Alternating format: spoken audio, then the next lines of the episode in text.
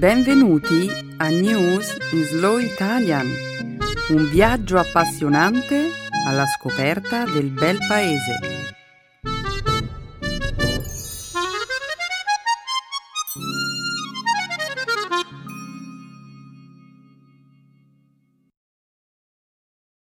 Oggi è giovedì 12 ottobre 2017. State ascoltando News in Slow Italian un caloroso benvenuto a tutti i nostri ascoltatori. Io sono Benedetta. E io sono Stefano. Nella prima parte del nostro programma ci immergeremo nell'attualità di questa settimana. Cominceremo con le forti tensioni che attualmente contrappongono la Catalogna e il governo centrale spagnolo. Commenteremo poi il licenziamento del produttore cinematografico Harvey Weinstein, avvenuto la scorsa domenica sulla base di una serie di accuse per molestie sessuali. Parleremo inoltre delle ricerche di Richard Thaler, l'economista statunitense che quest'anno ha vinto il premio Nobel per l'economia. E infine commenteremo la discutibile decisione presa da alcuni agenti di polizia austriaci che qualche giorno fa hanno multato un uomo che indossava un costume da squalo, accusandolo di avere violato una nuova legge che vieta di apparire in pubblico con il volto coperto. Tutti argomenti molto interessanti, Benedetta. Devo dire che sono rimasto particolarmente colpito dall'ultima notizia. Che cosa c'è di male nell'indossare un costume in pubblico? La tua è un'ottima domanda, Stefano, ma dovrai aspettare un po' per scoprirlo. Propongo questa notizia come feature topic per la nostra sessione di Speaking Studio di questa settimana. Perfetto. Bene, Stefano, ma non è tutto. La seconda parte della trasmissione, come sempre, sarà dedicata alla lingua e alla cultura italiana. Nel segmento grammaticale vedremo una selezione di verbi ed espressioni che richiedono l'uso del congiuntivo. Infine, concluderemo il programma con una nuova espressione idiomatica. Avere l'acquolina in bocca. Fantastico. Sei pronta per dare inizio alla trasmissione? Sì, Stefano, perché aspettare? Che lo spettacolo abbia inizio.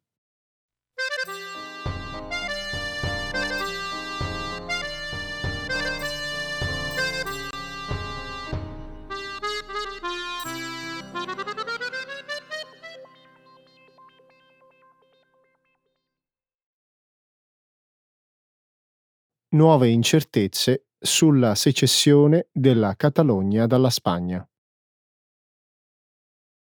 Nella giornata di ieri, il primo ministro spagnolo Mariano Rajoy ha compiuto il primo passo verso la sospensione dell'autonomia politica della Catalogna, con l'obiettivo di impedire alla regione di separarsi dal paese.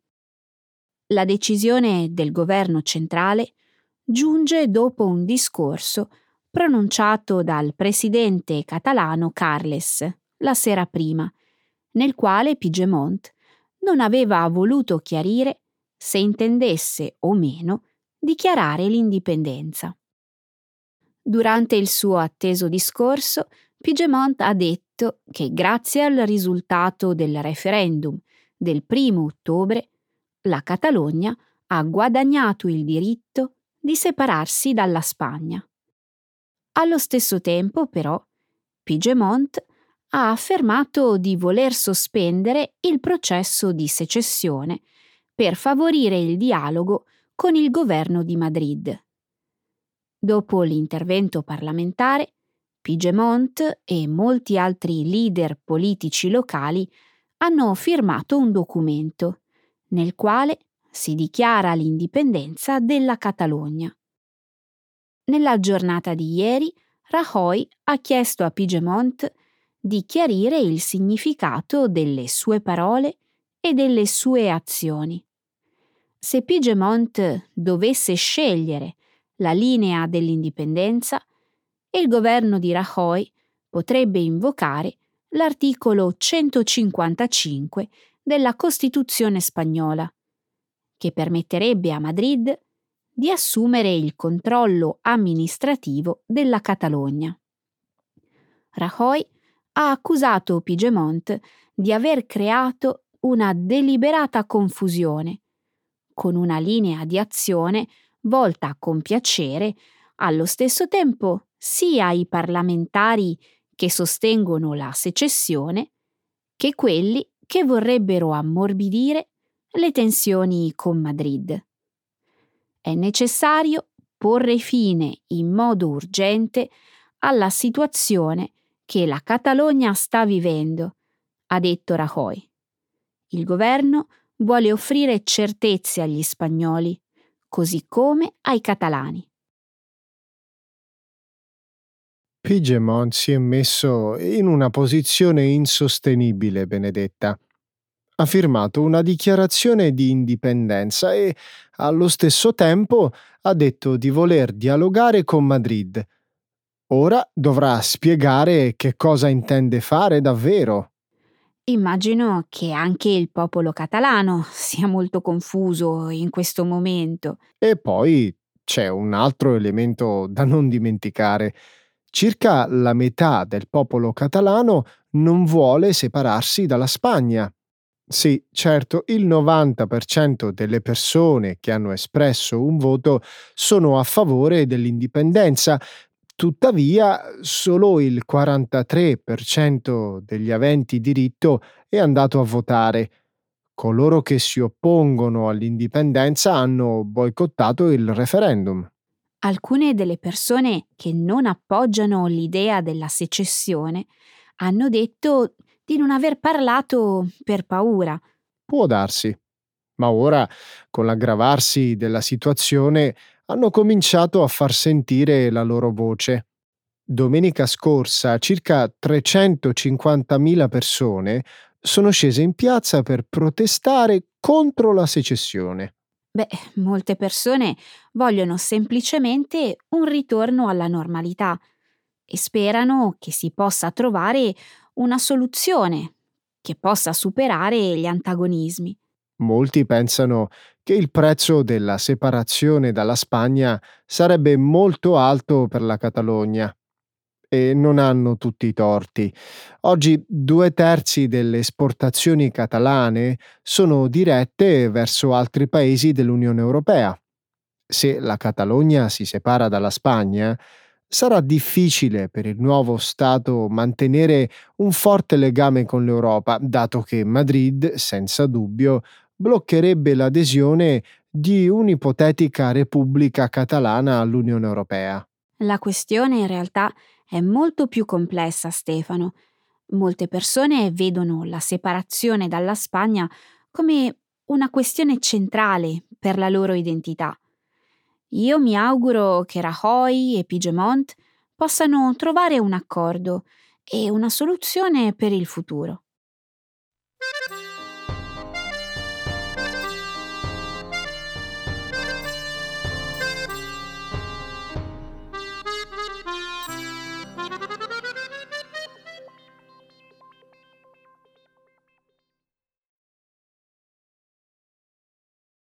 Licenziato il produttore cinematografico Harvey Weinstein in seguito a un'ondata di accuse per molestie sessuali. Harvey Weinstein, probabilmente il produttore cinematografico più potente di Hollywood, è stato licenziato la scorsa domenica dallo studio cinematografico che aveva contribuito a fondare. Il suo licenziamento è giunto dopo la pubblicazione, da parte del New York Times, lo scorso giovedì, di un articolo che descrive numerosi episodi riguardanti molestie sessuali nei confronti di attrici ed ex dipendenti. Secondo l'articolo, a partire dal 1990, 1990 Weinstein avrebbe concluso almeno otto accordi legali con alcune delle sue vittime. Weinstein ha fondato lo studio cinematografico The Weinstein Company e la Miramax, una società cinematografica che ha prodotto film di grande successo commerciale, come Shakespeare in Love, Pulp Fiction, Amélie e molti altri. Secondo una serie di documenti e altre dichiarazioni, Weinstein avrebbe costretto diverse donne ad accettare le sue profferte sessuali, spesso insinuando che così facendo avrebbero potuto far progredire le loro carriere. Dopo la pubblicazione dell'articolo da parte del New York Times, attrici famose come Angelina Jolie e Gwyneth Paltrow hanno accusato Weinstein di averle molestate all'inizio delle loro carriere. Tre donne, inoltre, hanno accusato Weinstein di averle violentate. Nella serata dello scorso martedì, il consiglio di amministrazione della Weinstein Company ha rilasciato una dichiarazione ufficiale, esprimendo shock e sgomento in merito alle accuse e descrivendo il comportamento di Weinstein come incompatibile con la dignità umana. Secondo alcune testimonianze, la scorsa domenica, poche ore prima di essere licenziato, Weinstein avrebbe inviato delle email a diversi dirigenti e agenti dello studio che porta il suo nome, chiedendo il loro sostegno pubblico, nella speranza di non essere allontanato dal suo incarico. Shock e sgomento in merito alle accuse? Forse sarebbe più esatto dire shock e sgomento perché ora il mondo intero è al corrente di questa situazione. Per anni, per decenni probabilmente, il comportamento di Weinstein era noto a molte persone e nessuno ha fatto nulla. L'intera vicenda è incredibilmente sconfortante, Stefano. Purtroppo però è anche una vicenda piuttosto comune. Le persone che occupano una posizione di potere, a volte, abusano del loro potere, sapendo per di più che potranno contare sulla protezione delle persone che le circondano. Ma gli accordi legali, i racconti delle vittime, inoltre due anni fa una dipendente della società ha inviato ai dirigenti della Weinstein Company una nota descrivendo in dettaglio uno di questi episodi. E nessuno ha pensato che fosse il caso di fare qualcosa? Nessuno ha detto a Weinstein di contattare uno psicologo? Beh, Stefano, in realtà non sappiamo che cosa sia successo in privato, ma dato il successo commerciale delle società gestite da Weinstein, immagino che... Sì, ma a che prezzo? Ora tutte le persone che hanno un rapporto professionale con Weinstein dovranno difendere la loro reputazione. Sai, Benedetta, molti attori famosi erano al corrente della situazione e non hanno detto nulla. Tu non pensi che avrebbero potuto fare qualcosa? Stefano, le cose non sono così semplici. Harvey Weinstein era così potente che molti attori temevano che il fatto di prendere una posizione avrebbe finito per rovinare la loro carriera e... Secondo me non ci sono scuse, Benedetta. Il loro silenzio ha permesso a Weinstein di molestare per anni moltissime donne. D'altro canto, immagino che sia facile fare la cosa giusta quando è quello che tutti si aspettano, mentre prendere posizione in un momento diverso può essere una scelta impopolare.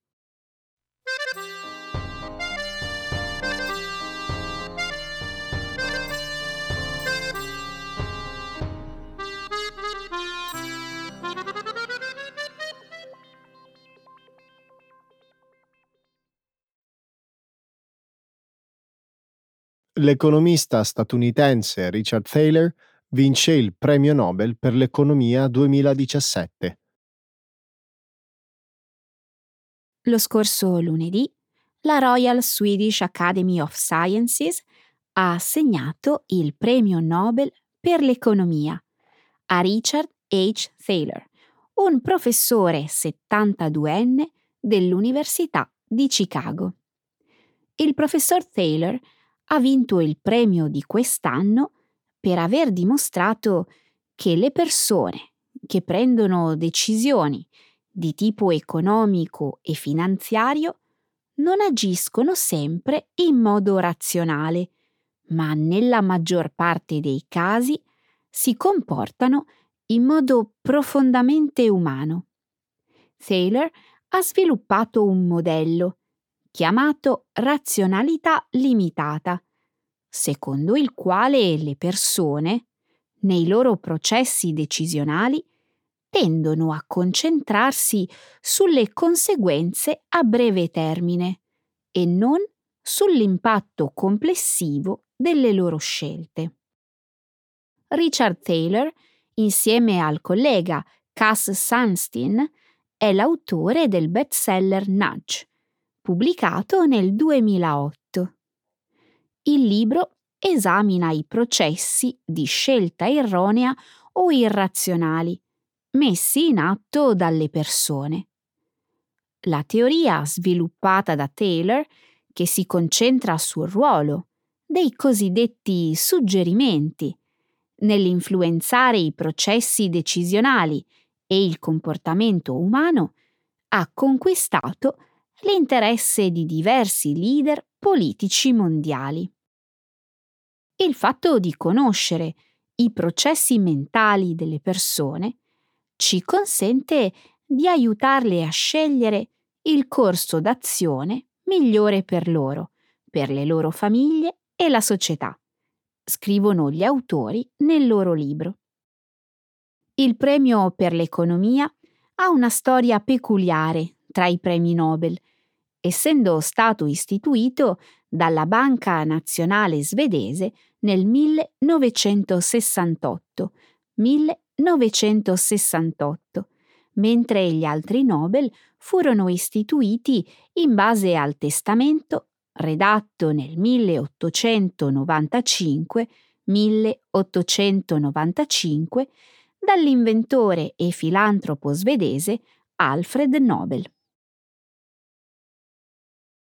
Il Comitato per il Nobel ha detto che le teorie di Thaler hanno aiutato le persone a riconoscere i trucchi del marketing e ad evitare di prendere decisioni sbagliate in campo economico. Benedetta, ti immagini gli effetti positivi di tutto questo? Riconoscere i trucchi del marketing ed evitare decisioni sbagliate in campo economico?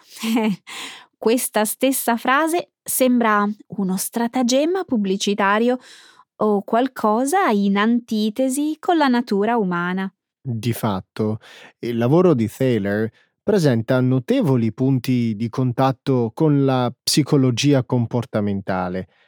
Thaler è stato un pioniere nel campo dell'economia comportamentale, cioè nell'analisi dei processi decisionali alla base dei risultati economici. Come ad esempio i fattori che inducono un consumatore ad acquistare un prodotto invece di un altro?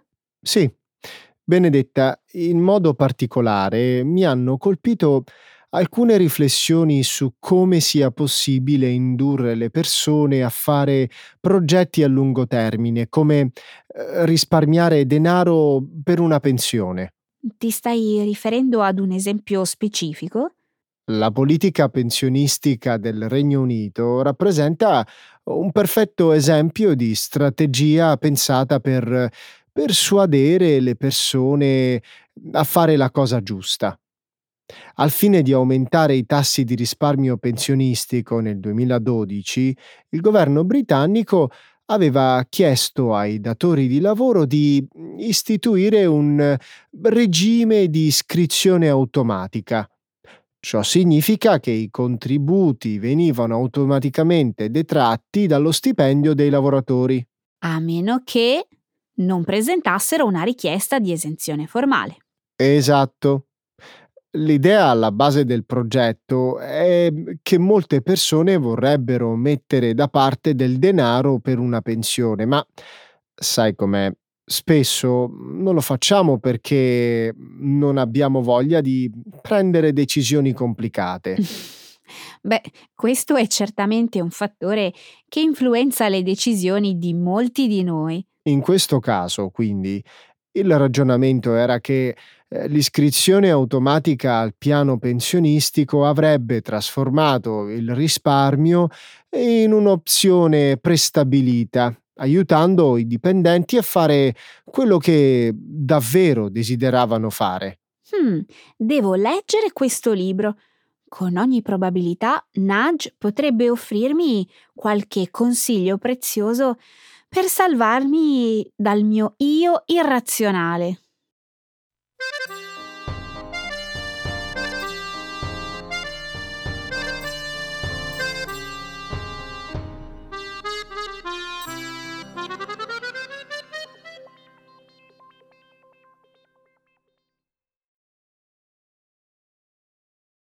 Austria. Un uomo con indosso un costume da squalo riceve una multa in base alla nuova legge antiburca. Lo scorso venerdì, un uomo che era stato assunto per svolgere un lavoro pubblicitario presso il negozio di elettronica Max Shark di Vienna è stato fermato dalla polizia. Gli agenti gli hanno chiesto di togliersi la testa del costume da squalo che indossava ma l'uomo ha rifiutato dicendo Sto solo facendo il mio lavoro. In seguito l'uomo si è tolto la parte superiore del costume, ma è stato multato ugualmente. Dal primo ottobre in Austria è illegale indossare il velo integrale in pubblico e qualsiasi violazione della legge può essere punita con una multa di 150 euro. La legge si applica anche ad altri tipi di coperture per il viso, interessando quindi anche le persone che indossano costumi particolari e i motociclisti, che si proteggono il volto dal vento con una sciarpa. In base alla nuova legge, nei luoghi pubblici le persone devono avere il volto completamente visibile, dall'attaccatura dei capelli al mento. Anche le maschere da sci, le maschere chirurgiche e le maschere celebrative sono proibite nei luoghi pubblici. Analogamente ad altri paesi europei, l'Austria ha deciso di proibire l'uso pubblico del burqa, e di altri tipi di indumenti volti a coprire interamente il corpo, indossati da alcune donne musulmane. A differenza di altri paesi, tuttavia, l'Austria non ha voluto dare a questa normativa il nome esplicito di divieto antiburca, temendo possibili azioni legali per discriminazione. A quanto pare questa legge eh, non sta funzionando come previsto. No, senza dubbio no. L'episodio del costume da squalo è un perfetto esempio degli innumerevoli problemi che possono emergere. Beh, io qui vedo due problemi. Il primo è che molti paesi europei stanno cercando di vietare alcuni simboli religiosi perché li considerano in conflitto con i valori occidentali. Allo stesso tempo, però, eh, le loro costituzioni spesso proteggono la libertà religiosa. E l'altro problema qual è? La libertà d'espressione. Stefano, e a te sembra che questa legge limiti la libertà di espressione? In che modo? Stai scherzando, vero? E i costumi di Halloween? L'anno scorso sono andato a una festa di Halloween travestito da bara. Ma se fossi stato in Austria, la legge avrebbe potuto limitare la mia libertà d'espressione, non credi?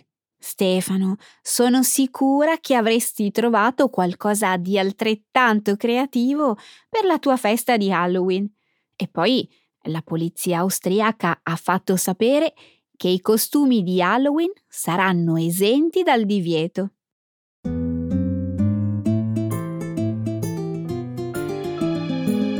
Adesso la grammatica. Per capire le regole di una lingua poetica.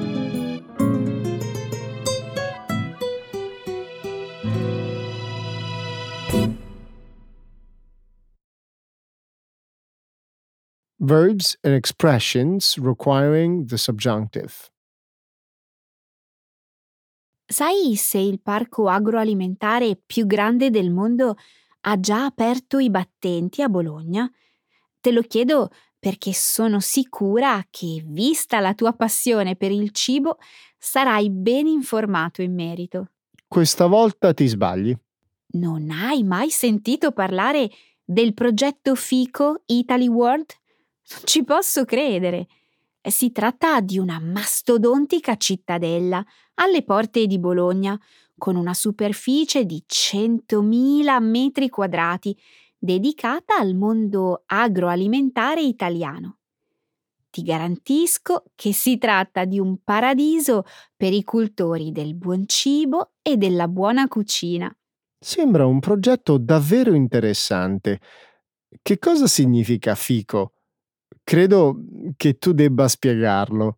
FICO è l'acronimo di Fabbrica Italiana Contadina e fa riferimento al fatto che all'interno dell'area si trovano fattorie con animali e campi agricoli, laboratori, mercati, ristoranti, centri didattici e altro ancora. Wow!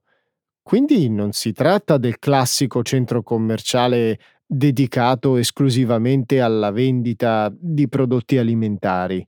Oh, non è per nulla un centro commerciale. Fico Italy World offre ai visitatori l'opportunità di assistere a tutte le fasi della produzione dei prodotti che arrivano sulla nostra tavola. Sono felice che sia stato realizzato un progetto simile un'iniziativa davvero utile per scoprire la bellezza del mondo contadino.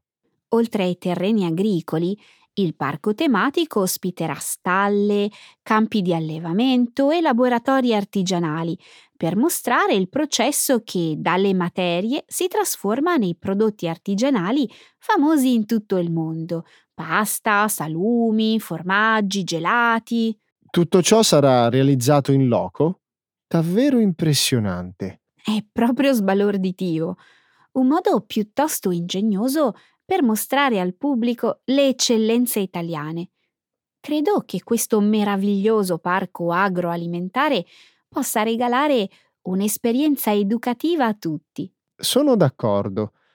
Per i bambini che sono cresciuti nelle metropoli e che non sono mai stati a contatto con il mondo agricolo e con gli animali, Potrebbe essere molto istruttivo vedere dal vivo come si effettua, per esempio, la mungitura del latte o come si realizzano i formaggi.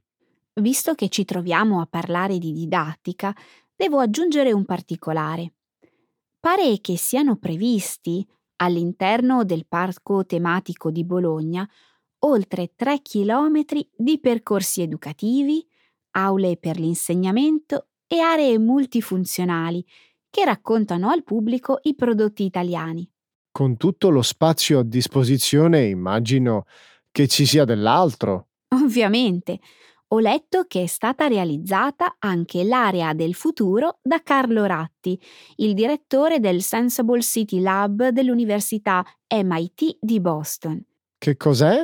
Si tratta di un futuristico padiglione di forma circolare che darà la possibilità ai visitatori di piantare un seme, coltivare la propria pianta, monitorando giorno per giorno il processo di crescita attraverso un'app. È come dare la possibilità a tutti di vivere l'esperienza del contadino. Che bella idea! Spero che siano tanti quelli interessati a questo progetto. Non avere paura. Non ho dubbi che saranno in molti a visitare Fico Italy World.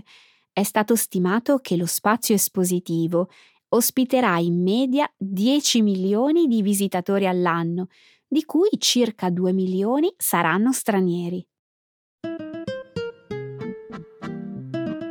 Ecco le espressioni, un saggio di una cultura che ride e sa far vivere forti emozioni.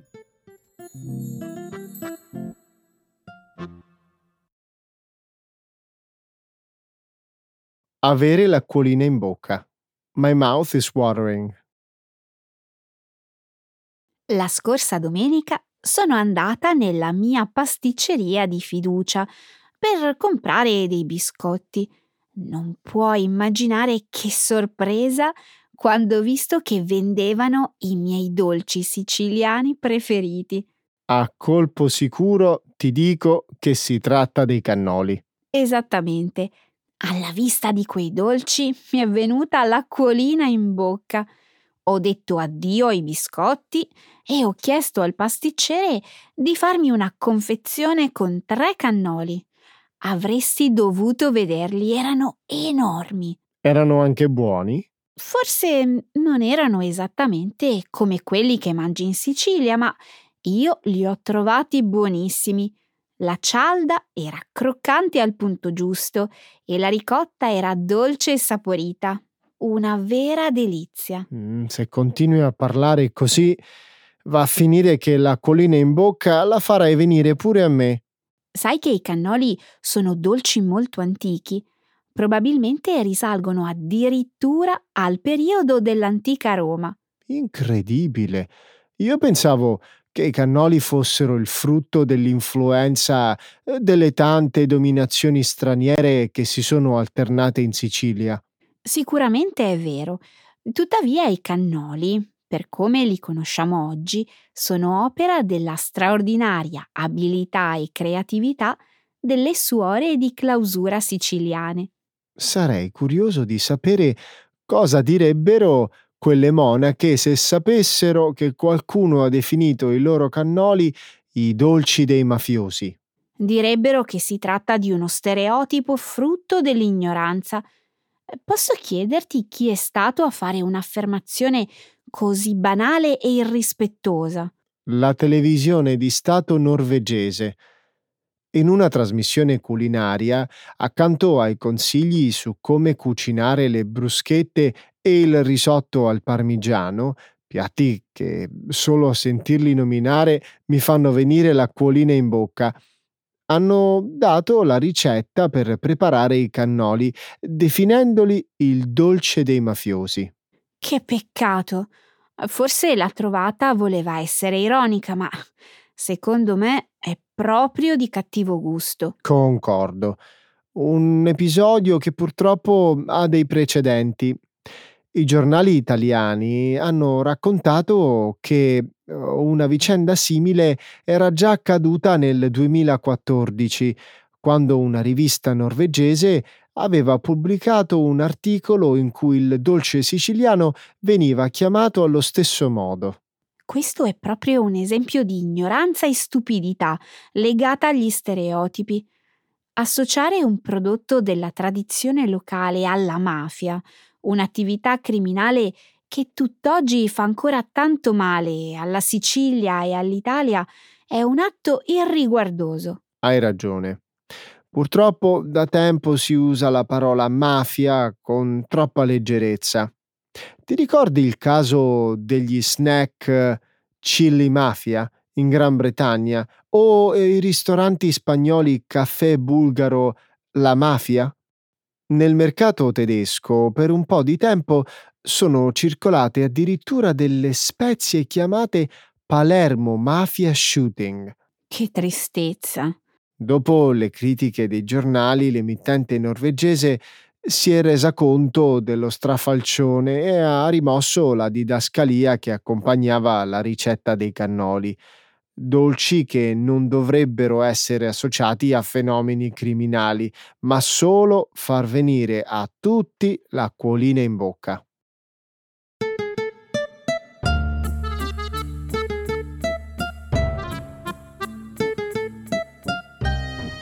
Ok Stefano, mi sa che il nostro tempo è finito. Ebbene sì, perché a forza di parlare di cannoli mi è venuta l'acquolina in bocca. E allora andiamo a fare uno spuntino. Ciao Con- a tutti! Ciao!